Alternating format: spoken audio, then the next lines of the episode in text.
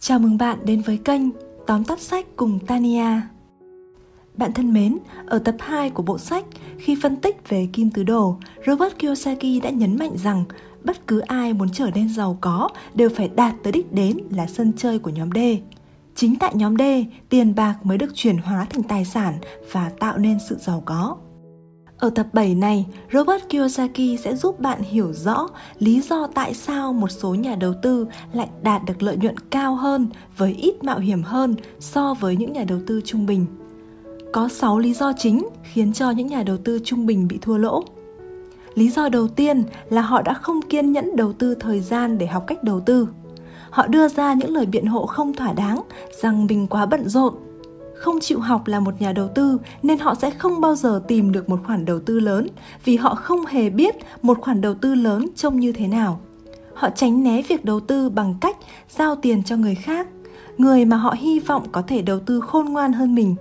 Trong đa số trường hợp, họ không phân biệt được đâu là lời chào hàng và đâu là lời khuyên đầu tư hợp lý.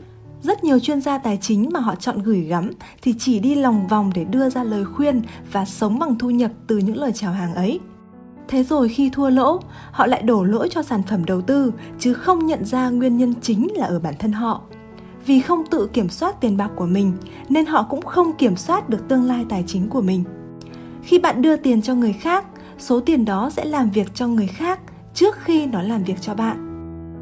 Lý do thứ hai khiến những nhà đầu tư trung bình thường bị thua lỗ là bởi họ đầu tư vì lãi vốn chứ không phải vì dòng lưu kim. Trong khi đó, phương pháp đầu tư của người cha giàu thì lại luôn tuân theo thứ tự ưu tiên như sau.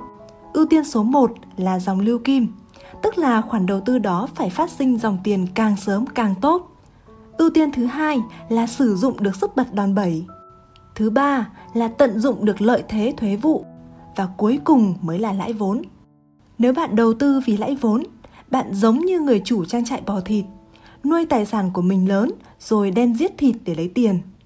Về bản chất, bạn thuộc nhóm T chứ không phải nhóm D. Còn nếu bạn đầu tư vì dòng lưu kim, bạn giống người chủ trang trại bò sữa, chăm sóc tài sản của mình và đều đặn vắt sữa bán lấy tiền. Bạn vừa giữ được tài sản, vừa có thu nhập đều đặn. Đó mới là một người nhóm D thực sự. Đầu tư vì lãi vốn có nghĩa là bạn đang hy vọng tương lai sẽ có bất ngờ ngọt ngào nào đó xảy ra. Điều này chẳng khác gì việc đánh bạc. Còn đầu tư cho dòng lưu kim có nghĩa là bạn đang đảm bảo rằng mình sẽ lấy lại được tiền. Việc đầu tư của bạn đã được bảo hiểm. Lý do thứ ba khiến những nhà đầu tư trung bình bị thua lỗ là vì họ không biết sử dụng sức bật. Sức bật được nói tới ở đây là sức bật tiền bạc và kiến thức. Về tiền bạc, một dạng đòn bẩy thường được các nhà đầu tư chuyên nghiệp sử dụng là tiền của người khác. Người đó có thể là ngân hàng hoặc các nhà đầu tư được huy động vào. Trong các vụ đầu tư của người cha giàu, ông thường có một người bạn đồng hành đắc lực, đó là ngân hàng. Ngân hàng không thích những người tiết kiệm. Ngân hàng thích những người vay tiền. Bởi vì ngân hàng kiếm tiền bằng cách cho bạn vay tiền, chứ không phải bằng cách giữ tiền dùm bạn. Ngân hàng có thể không trực tiếp đầu tư, nhưng lại có khả năng đánh giá rủi ro và lợi nhuận của một khoản đầu tư. Ngân hàng biết cách phân biệt một nhà quản lý tiền bạc giỏi và một nhà quản lý tiền bạc kém Đặc biệt, ngân hàng luôn đòi được bảo đảm khi đưa tiền cho ai đó. Nếu bạn muốn trở thành một nhà đầu tư giỏi, hãy nhìn thế giới qua đôi mắt của ngân hàng. Loại sức bật thứ hai trong đầu tư là sử dụng kiến thức của người khác. Bạn càng hiểu biết về nhiều lĩnh vực trong cuộc sống, bạn càng nắm bắt được nhiều cơ hội đầu tư tốt. Bạn không cần phải đến trường học để học những kiến thức hàn lâm phức tạp và lê thê, mà có thể nhanh chóng biến những kiến thức của người khác thành của mình người cha giàu luôn tập trung quanh mình những người khôn ngoan thuộc nhiều lĩnh vực khác nhau. Ông mời họ ăn trưa, ông sẽ lắng nghe nhiều hơn là nói. Ông cởi mở chia sẻ những vấn đề tài chính của mình với họ và hỏi ý kiến họ về cách giải quyết. Với chi phí là những bữa ăn, ông đã có được những kiến thức tài chính tốt nhất. Đó là những kiến thức của một thế giới tài chính thật, chứ không phải thế giới tài chính học viện Lý do thứ tư khiến nhiều nhà đầu tư bị thua lỗ là họ không biết quản lý dòng thông tin của họ. Thức ăn chất lượng kém có thể ảnh hưởng đến sức khỏe của bạn. Còn những thông tin chất lượng kém thì sẽ ảnh hưởng đến túi tiền của bạn. Đó có thể là những thông tin quá lỗi thời, lạc hậu hay đã bị bóp méo, thậm chí là không có thật. Bạn phải cẩn thận với những gì bạn đọc được hay nghe thấy. hãy tìm hiểu nguồn gốc của những thông tin ấy. Một trong những cách tốt nhất để kiểm chứng thông tin đầu tư của bạn là trước tiên, hãy kiểm tra xem ai là người đăng quảng cáo trên tờ báo mà bạn đang đọc. Hãy xem ấn phẩm đó là do những người đang thuộc nhóm nào trên kim tứ đồ viết ra và họ viết cho những người nhóm nào đọc. Hầu hết chúng ta đều biết rằng những khoản đầu tư tốt nhất không bao giờ được quảng cáo giao bán. Vì vậy, một trong những cách tốt nhất để tìm được những khoản đầu tư tuyệt vời là tìm kiếm những đối tác kinh doanh thay bạn tham gia thị trường hàng ngày. Robert Kiyosaki luôn trả công cho những người môi giới của mình cao hơn các nhà đầu tư khác. Nhờ sự hào phóng đó, ông luôn là người biết tin đầu tiên về những khoản đầu tư tuyệt vời trước khi chúng được đưa ra thị trường. Lý do thứ năm khiến những nhà đầu tư trung bình bị thua lỗ là vì họ không có chiến lược kết thúc cho việc đầu tư của mình. Một nhà đầu tư chuyên nghiệp cần nắm rõ ba việc: khi nào nên tham gia thị trường, khi nào nên thoát khỏi thị trường và làm thế nào để rút tiền ra khỏi khoản đầu tư đó. Để trả lời được ba câu hỏi này thì các nhà đầu tư chuyên nghiệp sẽ thực hiện theo 4 bước. Bước 1: Đầu tư tiền của mình vào một tài sản. Bước 2: Thu lại tiền vốn. Bước 3: Tiếp tục kiểm soát tài sản đó. Bước 4: Chuyển tiền vốn qua việc đầu tư khác. Vậy là họ bỏ vốn ra để mua một tài sản rồi sau đó thu hồi vốn về nhưng vẫn giữ được tài sản đó. Vì sẽ rút vốn khỏi cuộc chơi càng nhanh càng tốt để đầu tư vào một tài sản khác nên đồng tiền của họ không bao giờ nhàn rỗi mà luôn làm việc tích cực cho họ. Mặt khác, nếu trong trường hợp xấu là thị trường sụp đổ hay việc kiểm soát tài sản phạm phải một sai lầm nào đó thì tài sản ấy có thể bị tổn thất nhưng tiền vốn thì đã rút ra rồi. Lý do thứ sáu đẩy những nhà đầu tư trung bình xuống vực thua lỗ là vì họ đã chạy theo đám đông. Trong giới đầu tư có một câu nói đùa nhưng có phần rất đúng. Đó là khi các tài xế taxi và những em bé đánh giày bắt đầu đầu tư thì đó là lúc nên rời khỏi thị trường. Câu nói này có nghĩa là khi thị trường đã nóng lên đến mức mọi người đều biết thì đã quá trễ và đừng lao vào nữa. Warren Buffett cũng từng nói, không thể thu được nhiều lợi nhuận nếu chỉ mua những gì mà mọi người đổ xô đi mua. Điều này nghe rất đơn giản nhưng lại rất khó thực hiện với nhiều người. Khi thị trường nóng lên, nhìn thấy những người xung quanh có được lợi nhuận từ việc đầu tư ấy, bạn sẽ rất khó kìm lòng mà đứng yên.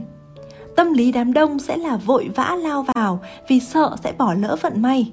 Vì đã muộn nên họ thường đổ xô vào thị trường với số lượng lớn, tạo nên một cơn sốt tăng giá. Và rồi thị trường sẽ sụp đổ. Đó là quy luật, là một thực tế đã tồn tại xuyên suốt lịch sử và nó sẽ tiếp tục tồn tại trong tương lai. Quy luật này đúng với mọi loại tài sản, bất kể tài sản trên giấy, bất động sản hay doanh nghiệp. Vậy, khi đám đông hưng phấn, sự tham lam đẩy thị trường lên đỉnh điểm thì các nhà đầu tư chuyên nghiệp sẽ làm gì? Người cha giàu từng nói, thời điểm đầu tư tồi tệ nhất là khi thị trường đang tăng giá. Ông không chạy theo những xu hướng đầu tư hấp dẫn. Khi thị trường nóng, giá tăng mạnh, ông sẽ bán những khoản đầu tư tệ hại đi. Khi thị trường nguội, giá mua thấp, ông bắt đầu phát hiện những khoản đầu tư giá trị và mua vào với giá rẻ. Hành động này cũng tương đồng với câu nói rất nổi tiếng của Warren Buffett: sợ hãi khi người khác tham lam, tham lam khi người khác sợ hãi. Nói về quy luật thị trường thì có một chu kỳ mà bạn cần lưu ý. Đó là chu kỳ 20, 10, 5. Tức là thị trường chứng khoán thường chiếm lĩnh thị trường đầu tư trong khoảng 20 năm – sau 20 năm đó, thị trường bắt đầu có khả năng suy thoái. Sau khi sụp đổ, thị trường chứng khoán có khuynh hướng yên lặng trong 10 năm. Trong 10 năm này, những thứ hàng hóa như vàng, bạc, xăng dầu và bất động sản sẽ chiếm lĩnh thị trường đầu tư. Và cứ mỗi 5 năm lại có một tai họa gì đó xảy ra. Chu kỳ 20, 10, năm không phải là một quả cầu pha lê tiên tri nên bạn không thể đặt cược tương lai tài chính của mình vào đó. Nhưng hãy xem chu kỳ này như một lời nhắc nhở về thị trường. Phần thứ hai của video sẽ dành để nói về 4 điều kiện cần có của một nhà đầu tư thực sự. Điều kiện đầu tiên là bạn cần có ít nhất hai nghề. Một nghề cho bạn và một nghề cho tiền bạc của bạn. Ví dụ, với người cha giàu, nghề của ông là chủ doanh nghiệp, còn nghề cho tiền bạc của ông là bất động sản nơi ông cất tiền và tạo ra sức bật đòn bẩy cho đồng tiền của mình. Điều kiện thứ hai là bạn phải thực hành và trải nghiệm đầu tư. Giống như việc tập đi xe đạp, Bạn không thể biết đi xe đạp chỉ bằng cách đọc một cuốn sách hướng dẫn. Bạn đọc hướng dẫn nhưng bạn cần phải tập luyện trên một chiếc xe thực sự. Điều kiện thứ ba là hãy biết bảo vệ những tài sản của mình.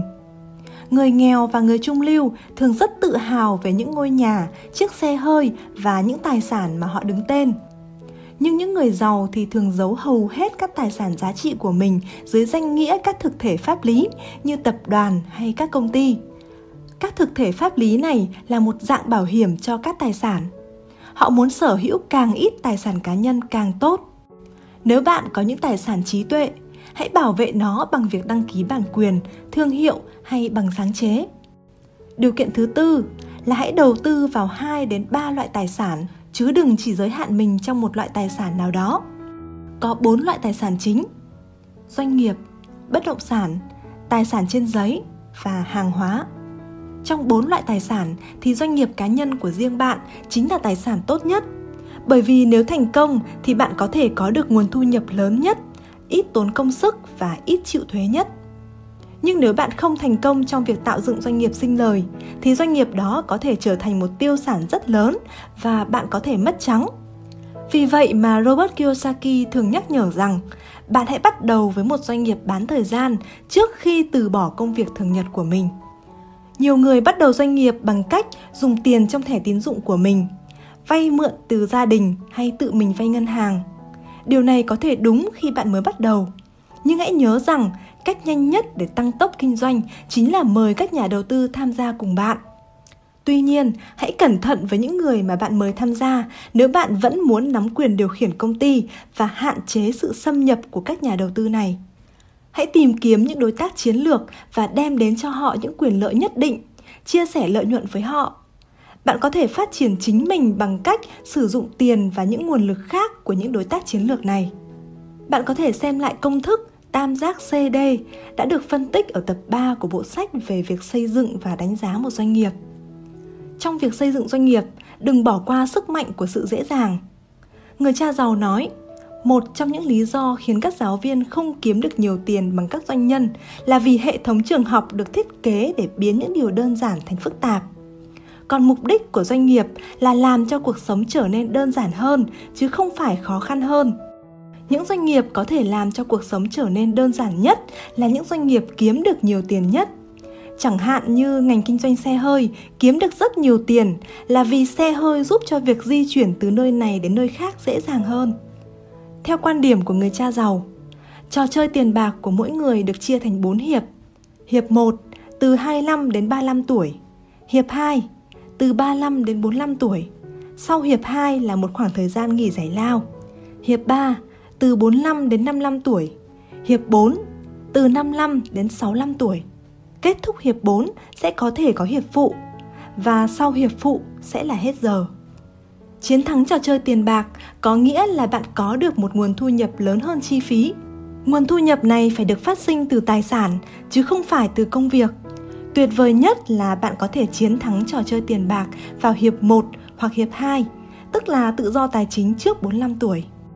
Nếu như bạn chọn cách chỉ làm việc để kiếm tiền, rồi hy vọng mọi vấn đề tiền bạc sẽ trôi qua, thì bạn đang chơi một trò chơi chỉ có một hiệp kéo dài hàng chục năm và không hề có sự bảo đảm vào cuối đời.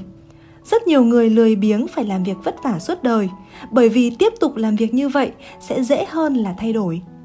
Nếu bạn muốn đi theo con đường mà người cha giàu đã chỉ, ngay từ hiệp 1 của trò chơi, tức là vào những năm tháng mới ra trường, bạn có thể sẽ phải làm việc vất vả hơn và thu nhập thấp hơn so với bạn bè cùng trang lứa. Nhưng chỉ cần kiên trì học hỏi rèn luyện cho việc đầu tư và xây dựng tài sản thì nửa đời sau của bạn sẽ tốt hơn rất nhiều. Đi một ngày đàng học một sàng khôn mỗi lần biết thêm một điều gì mới bạn sẽ chơi trò chơi của mình giỏi hơn một chút một nhà đầu tư giỏi sẽ tập trung để trở thành nhà đầu tư giỏi hơn còn những nhà đầu tư trung bình thì chỉ tập trung vào việc kiếm tiền và sống trong nỗi sợ hãi bị mất tiền, chứ không phải tận hưởng niềm vui thú tham gia trò chơi này. Người cha giàu từng nói, ước mơ có thể đưa con đến những nơi mà lý luận không vươn tới được. Robert Kiyosaki từng thi rớt hai lần do viết văn quá kém. Thế nhưng, sau này ông lại có tới 5 cuốn sách được New York Times xếp loại bán chạy nhất. Chúng ta có cuộc sống khác nhau, cảm nhận khác nhau, vốn hiểu biết tài chính khác nhau và khả năng chịu đựng rủi ro cũng khác nhau. Vì vậy mà hành trình trở thành nhà đầu tư lão luyện của mỗi người cũng sẽ khác nhau. Chúc bạn có một hành trình tuyệt vời và hiệu quả. Cảm ơn bạn đã lắng nghe. Hẹn gặp lại bạn trong tập 8 của bộ sách